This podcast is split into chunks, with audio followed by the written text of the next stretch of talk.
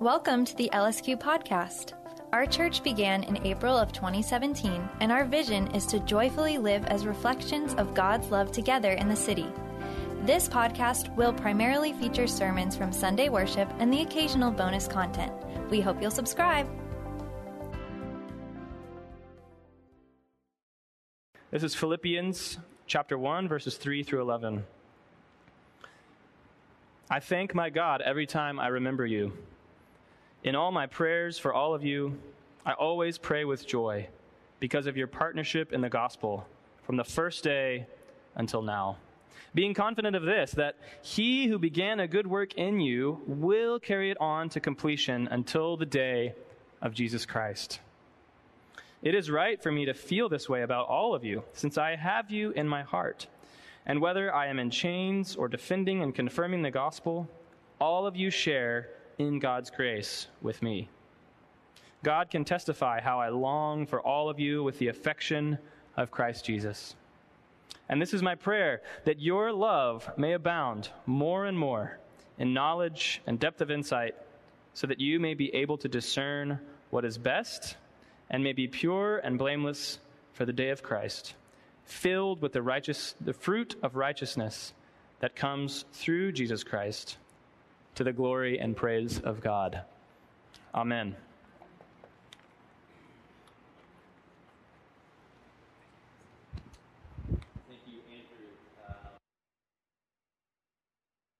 To Redeemer Lincoln Square this morning. Uh, as Andrew said, um, I am Eric Lipscomb. I work as a campus pastor for undergraduates. Uh, I work alongside Andrew. He works with graduate and international students. Um, I have the privilege of serving undergrads uh, up at Columbia. Uh, if you're here and you are a new university student uh, at Columbia or somewhere else, let me just give you a particular welcome. We're so glad to have you with us today, whether you're, I guess, here in person, maybe if you're online, you woke up a little late, I don't know, whatever. We're, we love you still. Um, but we want you to know that uh, we want to help you plug into community if that's something that you want. And so, uh, if you would like to know more about that, um, we have RUF chapters across the the, uh, the city. Um, please come find me after the service. I'd love to tell you more about that and help you connect with some of our staff uh, who are wonderful and who are all over the city. So, um, yeah, we just want to welcome you and care for you, and we're really glad you're here. Um, so these last few weeks here at uh, Redeemer Lincoln Square, we have been going through uh, sort of a mini series uh, to prepare for our fall together. Uh, we've been going through this thing called relearning communal habits.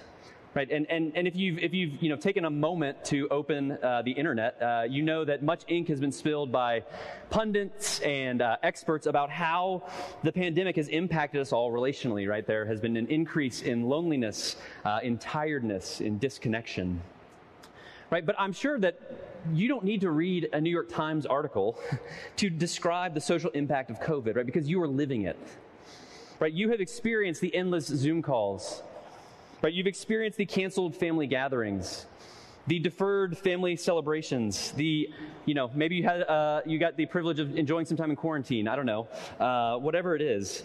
Uh, I'm sure that though, even as we are all now looking forward to continuing to move forward together, the reality is that our relational muscles have atrophied. And so we need to relearn how to live together as the church, as the people of God, as His family. Um, but one of the things I also hold to be true is that, you know, uh, there's this thing called social inertia. Uh, objects at rest will tend to stay at rest unless they are otherwise acted upon. And so, um, you know, what is it, I was thinking this week, what is it that's going to enable us to move out of the state that we've been in in this recent season? Well, today, what I want to suggest is that the Apostle Paul is going to be a great help to us. That, that at the beginning here of his letter to the Philippians, he is going to impress on us the, uh, not just the need for, but the joy that is found in life in community in the body of Christ. Right? That this isn't just something that is like a duty or an obligation for us or a, or a burden. Um, that, that life together in the body of Christ is actually the path to knowing God more deeply and therefore the path to experiencing a more deep and lasting joy. Uh, now, I've, I've, lived here in New York for about eight years now. Um, that is not uh, too, too long, uh, but it is long enough, I think, to observe the fact that in this place of amazing things and great excess, uh, there is often a significant lack of joy. Right? When I say joy, I mean just like a deep and abiding contentment right? One that is not tied to where your circumstances are at in that particular moment. Right? New York is full of fleeting pleasure, full of transient happiness. Right? I think of uh, you know the the Pharrell anthem "Happy." If you you know you can clap along with the minions. Uh, there's a lot of fun things to do here. Uh, and yet, as transient happiness abounds, there is a sad lack of lasting joy. Right? And maybe you can relate with that. Maybe you're wa- walking in today feeling just the sense of frustration with life. Right? Maybe you're walking in with the weight of disappointment on your heart. Right? Maybe you're just bored. You're feeling ambivalent with where your life is at, with where your faith is at. But what Paul wants to show us from Philippians is that a deep and abiding joy is offered to you in the gospel, in this message and substance of Christianity that is lived out together. Right? And it's important to know that when Paul writes this, he's not writing from the ivory tower of a theologian, he's writing from a prison cell. Right? He is writing from jail, as he mentions in verse 7. And yet, over and over again, throughout the four chapters of Philippians, what we see is that Paul is overflowing with joy. Right? It is a significant theme throughout this whole letter. And in these verses right here at the beginning, we get a sense of what that is going to look like for our joy to grow and to abound. Right? And so, how is that going to happen? Well, I think Paul is really helpful. Sometimes it can be helpful to speak to people or listen to people who come from a different era than our own. Um, because I think, as I think about what, is it, what does it mean to follow joy or pursue joy, I can tend to think of that as a personal endeavor or an individual thing that I tackle on my own. Right? And the idea sort of has come to us culturally in, in this day and age that if I just go my own way, if I follow my heart, then the sort of pot of gold at the end of that rainbow is going to be joy. Uh, right, joy is something to be found on my own as I engage my own passions and interests. And that, that's not totally untrue. I think there's definitely some truth to that. But what Paul wants to say here is that your joy is actually necessarily bound up in and with other people. Right, let, me, let me try to illustrate this by, by way of a contrast. Okay, so uh, when I was in college, um, I went, uh, I should say, the, the, uh, the, Rolling Stones came to uh, my college town and they put on uh, this incredible concert. Right? We were in the football stadium and, uh, you know, there were like 60,000 people there. my roommate and I didn't have tickets. We scalped them for like 20 bucks. we ended up sneaking onto the floor and so spent the last half of the concert like, you know, singing our lungs out. Mick Jagger looks way older in person than he does you know, and this was like 15, 17 years ago, um, right? But it was, it, it, was just such a joyful experience, right? I'm sharing it with my dear friend and 60,000 of my other closest friends, right? Right, we, you know, Nick and I still reminisce about this to this day. Right, but now I want you to imagine this. Imagine that same legendary band, right? The same killer set list, except I'm there by myself. Right, I'm, I'm sitting in the stadium, and maybe there's like 500 people sort of spread around, um, but the stadium just feels empty. There's not any energy in it right? I mean, I'm sure it still would be fun to some degree, right? Like, but it, there's no way it would be nearly as joyful, right? The same bands, the same songs, totally different experience. Right? Your joy and my joy is bound up with others. It is bound up in one another together. Right? And we see that in the beginning of our passage. Again, look at uh, how Paul starts off verses 3 and 4, right? He says, I thank my God every time I remember you in all my prayers for all of you I always pray with joy because of your partnership in the gospel from the first day until now. Right? He's saying, Church in Philippi, I am so full of joy because of you. My Philippian friends, every time I think of you, a deep and welling up joy just comes out of my heart. Right? It's like a smile spreads across Paul's soul when he thinks about his friends, his brothers and sisters in faith, right? Even the memory of them brings him joy. He's not even with them in person. Right? So we see that joy is not a personal endeavor. It's not an individual assignment. It is much more like a group project. Right? It's not just any group, though. It is the Christian community, right? Specifically, that Paul wants to point us to. The church that is the unique context for the growth of our joy. Right? This is the rich soil out of which your joy will grow. Right? And so, how does our, our joy grow in the context of Christian community? Well, briefly, today we'll see two things. Um, I'm not giving you a third point like Michael and, and Bruce normally do. I'm sorry. Uh, maybe, maybe I shouldn't apologize. Maybe you're thankful. I don't know. Uh, uh, but we find joy in others through their work of love uh, and through God's work of love. So we find joy in others through their work of love and through God's work of love. Right, so first, we, we find joy in others through their work of love. Right? And, and Paul has already noted in this prayer in verses 3 through 4 where his joy comes from. But when he goes on in verse 5, here's what, here's what he says. He says, Where does it come from? Because of your partnership in the gospel from the first day until now. Right? Now, that, that word partnership in, in Greek is this word koinonia, and uh, it often comes through into our English as something like fellowship. And, um, you know, I was thinking about that. When I hear the word fellowship, I often sort of uh, have a, a, fairly watered down context of what that is and what that means. I don't know about you. Um, you know, it's the sort of thing that, you know, you say to maybe a pastor when you're trying to justify just like hanging out on the weekends, you know, like, oh yeah, it was a really good time of fellowship. Um, like, like it's okay to just hang out. You don't, you don't have to over spiritualize movie night, okay? Right? Like, it, that's, that's good. That's, that's totally good. Right? But the type of, of, of fellowship, the type of partnership that the Apostle Paul is speaking about here is something much deeper than simply hanging out. Right? He is talking about people who together are significantly invested in showing the love of God out to the world. Right? This is a group of people who have thought and who have prayed and who have worked together to tangibly embody the grace of Jesus Christ among one another and out to others right? They, they want to share the gospel with those who don't yet know G- Jesus. And so Paul is saying to them, he's reminding them, guys, we have been on mission together. Right? We have been blessed by our mutual experience of Christ's love, and we have served one another. We have served others. Right now, how have they served others? How have they served one another? Well, in verse 5, again, Paul mentions that this partnership, as he says, uh, has been from the first day until now. And what he's likely referring to is the fact that Paul was there when the church at Philippi was founded. If you, if you go back to the book of Acts in the New Testament, uh, it's sort of like the early church history. Uh, in Acts 16, if you start reading at verse 12, uh, you see that God had leads Paul to Philippi, this Roman military uh, colony in northeastern Greece. And when he's there, he's down by the river and he meets this woman named Lydia and he uh, shares the gospel with Lydia, and she comes to faith in Jesus. And when Lydia comes to faith in Jesus, she becomes a woman on a mission. She becomes the matriarch of the church at Philippi, right? She runs the church out of her home. Right? And it's this beautiful thing, but it doesn't just stop there, it continues to multiply. But what happens to Paul is that he continues ministering in the name of Jesus. He, he heals a woman, uh, or young girl rather, who is uh, demon possessed. Uh, she's being exploited. He heals her. Uh, her masters get really ticked off at him. They beat him mercilessly, and then they have him and his buddy Silas thrown into jail. And so that night, after they've been thrown into jail, Paul and Silas are there. They're singing hymns to God. What? they they've been jailed, beaten. They're singing hymns. They're shackled in chains. They're sitting there. And there's this earthquake. The earthquake hits, their chains fall off, the doors fly open, and they're free to go. And the jailer who's watching over this sort of is, had been sleeping. He wakes up, he sees the doors are open.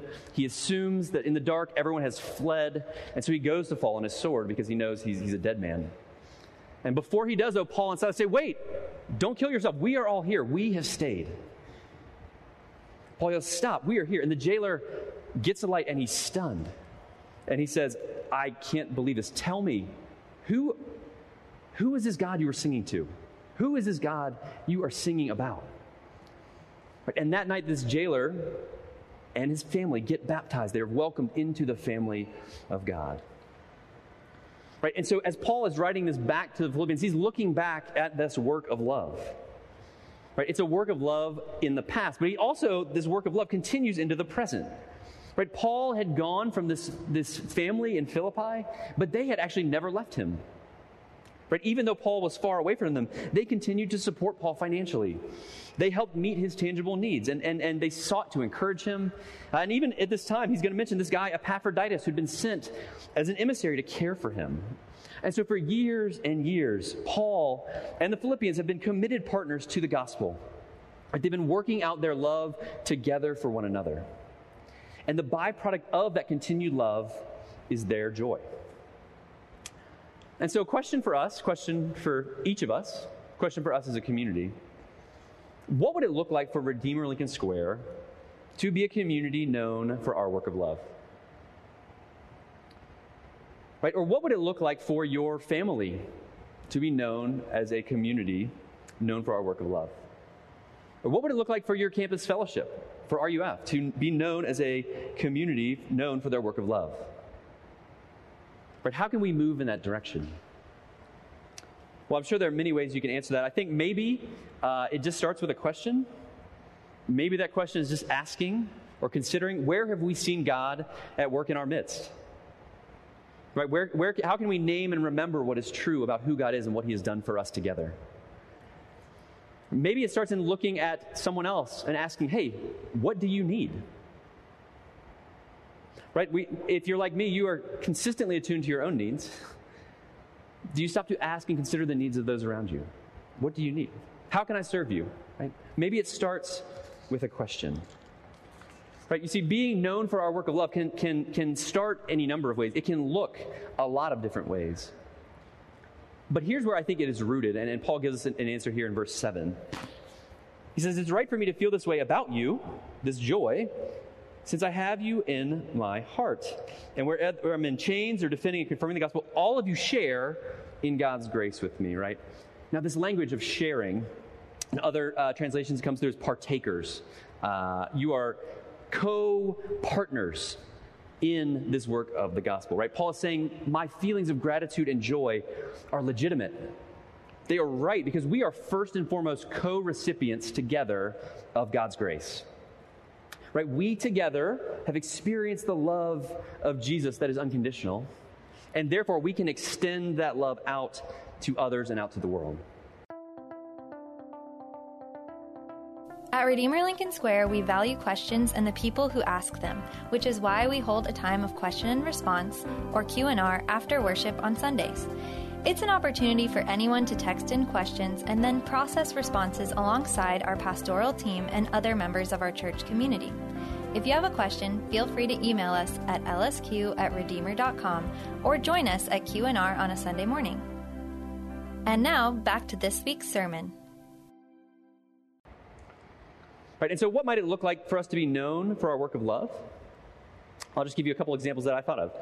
It might mean entering into a particularly uh, or a potentially awkward conversation to greet your neighbor. How easy it is in New York to live next door to somebody in their apartment and barely know anything about them, maybe other than their name. Right? Maybe you decide to skip Saturday brunch to serve meals to hungry New Yorkers. Maybe you start or you increase your tithing to your church or to other kingdom causes. Maybe it's just something as simple as reaching out to a friend to ask and encourage them with how you've seen God at work in their life. Right? Maybe you take the risk and invite a coworker to church, to a picnic, or a classmate, or whatever. Right? You see, it, it, it is not overly complicated, I don't think. Um, it often starts with something simple, and simple elements like this begin to compromise what I sort of call, and I've heard Michael refer to too, is like a thick gospel community right? Now, what do I mean by, by thick, a thick community? Well, I, I think of it like those, um, if you've ever seen those paper towel commercials for like Brawny, you know, they are, um, you know, you, you, like you soak these multiple, you know, competing paper towels in this blue liquid, and uh, you know the, the, the store brand one, like you drop a marble through it and it's like busts immediately. Uh, but you know the Brawny paper towel, it's like soaked in water and it's like holding a bowling ball, right? It is it is thick, it is durable, right? It doesn't disintegrate under stress. Right? And, and Paul is saying that is what our community ought to be like, and that as, as co partners in Jesus' love, right, our work of love should, is going to develop a thickness to our community that would not otherwise be there. Right? You know, thin communities are ones of, of um, like shallow affinity, right? You know, hey, you and I like the same music. Uh, you know, we root for the same sports team. Right? And again, there's nothing wrong with those things, but partnership in the gospel is going to result in this thick community of shared love and of mutual service. Right? We are going to be people who bear one another's burdens, who rejoice and delight together. And the result is that our joy, even among people with deep differences, right, our joy is going to grow. And so we find love through the uh, sorry, in others through their work of love. But that experience is, is, is really just the sign, in some ways, pointing us to a greater reality. Uh, there's a German pastor and theologian uh, named Dietrich Bonhoeffer, and he has this book, Life Together, and he puts it this way. It's, it's actually on the front of your bulletin if you have that. Um, here's, here's what Bonhoeffer says uh, The prisoner, the sick person, the Christian in exile sees the companionship of a fellow Christian uh, sees in the companionship of a fellow Christian a physical sign of the gracious presence of the triune God. Visitor and visited in loneliness recognize in each other the Christ who is present in the body. They receive and meet each other as one meets the Lord in reverence, humility, and joy. Right? What, what, what Bonhoeffer, I think, is saying is that in, in others' works of love, in the compassionate presence of a friend, in the, in the companionship of a fellow Christian, right, you actually have a sign that is pointing you to God's ongoing work of love. Right? And really, this is the story of the entire Bible, right? The, the, the God who existed from eternity past, right? In perfect and joyful communion within himself, right? Father, Son, and Holy Spirit. Decided, I don't want to just stay in this, in, this, in this space. I'm in joyful communion, and yet I'm going to extend my love by creating the universe and by creating humanity in my likeness and in my image. Where God was perfectly content on his own, he did not have to create anything but he decided to extend his love to share his joy with the world and with us. And if you remember throughout Genesis 1 through 2, right, God is looking at all of his creation. He's saying, It is good, it is good, it is very good. And then he looks at Adam when he's by himself. And he basically says, It is not good for humans to be alone. Right? Everything is good, everything is very good. And yet, in that, Adam's joy is lacking right? And so he creates a partner for him, right? A, a, a co partaker in the love of God, right? And when Adam meets Eve for the first time, right, what you see is this, you know, first person uh, busts out in poetry. Right? This it now is flesh of my flesh and bone of my bone, right? It's just almost like beautiful expression of pure joy. Right? You see, we are fundamentally relational beings. Right? We are made to give love. We are made to receive love and to enjoy one another because we're made in the image of a loving and relational God.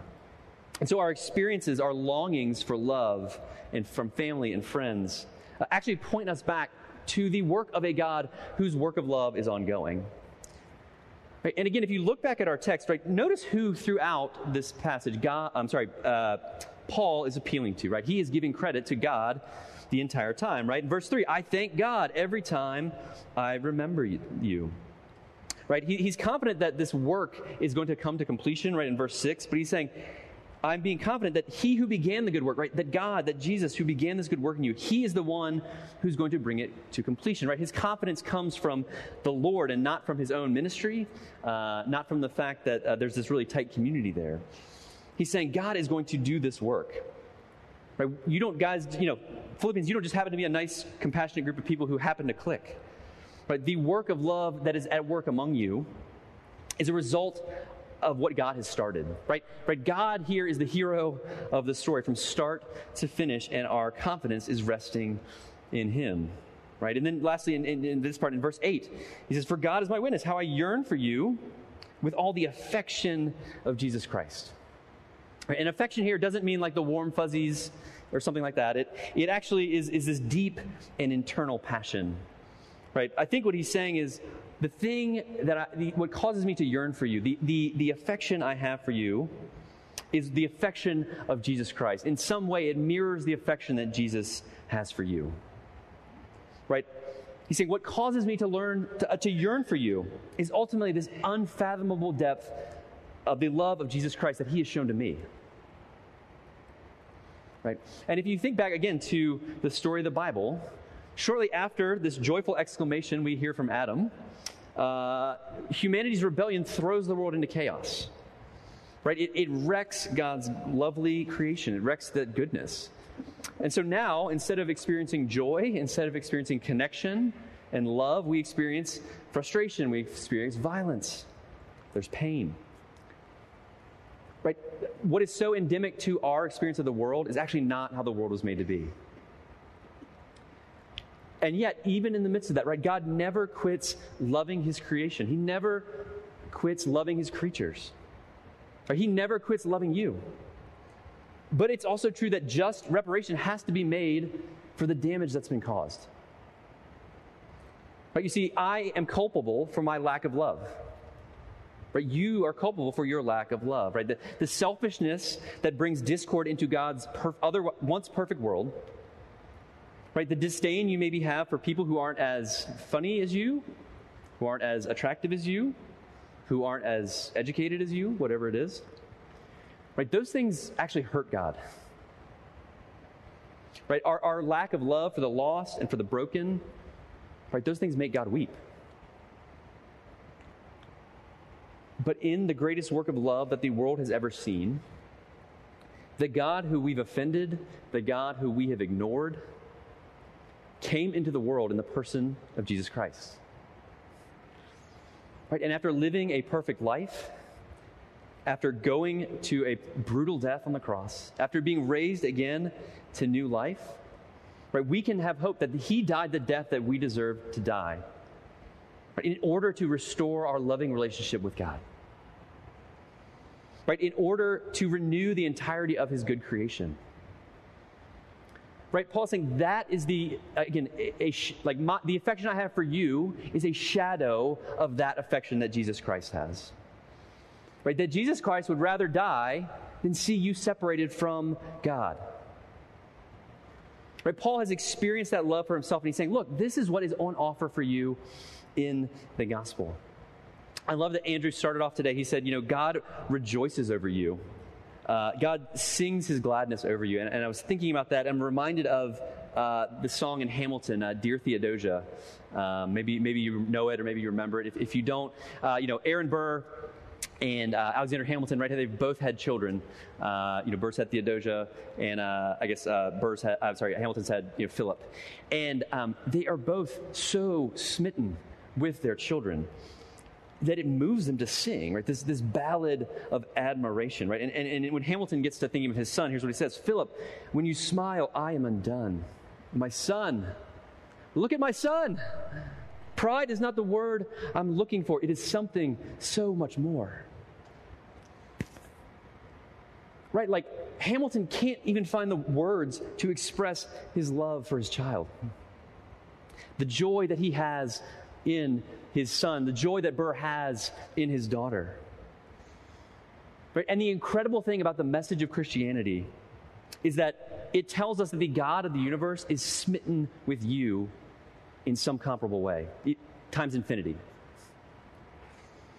Right? That, that God delights in you, that He enjoys you, He sings His love over you. Right? That is beautiful. And that, I think, is what is going to be enabling us to love others. And so if you get that, then what is, what is the result? Right? If, if and when we receive the abundant love of Christ, then, then here's what Paul prays, right? These, these last few verses. My prayer is that your love may abound more and more, verse 9, more in knowledge and depth of insight, so that you may be able to discern what is best and may be pure and blameless for the day of Christ.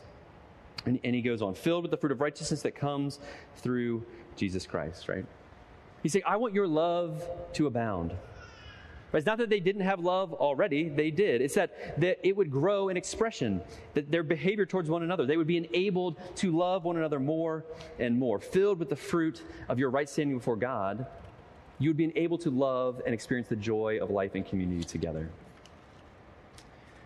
Well, let me just briefly conclude. Um, I promise it will be brief. Um, some of my students are, uh, you know, uh, like pre med. Uh, they're studying the you know STEM type stuff, uh, stuff that is way over my head. Um, but what I do know is that some of them do uh, research in labs. And uh, they grow cultures of bacteria, right, to study them and maybe see how, you know, certain medicines impact them. But, you know, the thing is that if you are if you're growing a culture of bacteria in the lab and the environment is wrong, right? It's, maybe it's too hot, it's too cold, uh, or there's too much light or not enough light, then uh, it won't grow properly, right? Right? And then maybe the professor gets mad and you've messed up the experiment and you've wasted grant dollars, I don't know, whatever. Um, the point is, right, you need the proper context for growth. Right? That is not just true for science labs, that is true for us as humans as well. Right? That, that our Christian community is the proper context for our growth as we look at the work of love of others and we points us to the work of uh, and love of God that He has for us. Right, friends, this is a group project. It is not an individual assignment. And so I just want to leave you with this as we walk into the fall together, relearning communal life, relearning communal habits. My hope is that we as a church and we as people individually would aspire uh, to be and have a thick community where joy grows and we humbly receive the grace of Christ and then seek to figure out what does it look like to embody that work of love among ourselves and out in the world. Uh, let, me, let me pray for us as, as uh, we wrap up. Lord God, we uh, thank you so much for uh, the deep and abiding love um, that you have for us. Lord, we thank you for the promise we have that you who have begun a good work in us uh, will bring it to completion, Lord.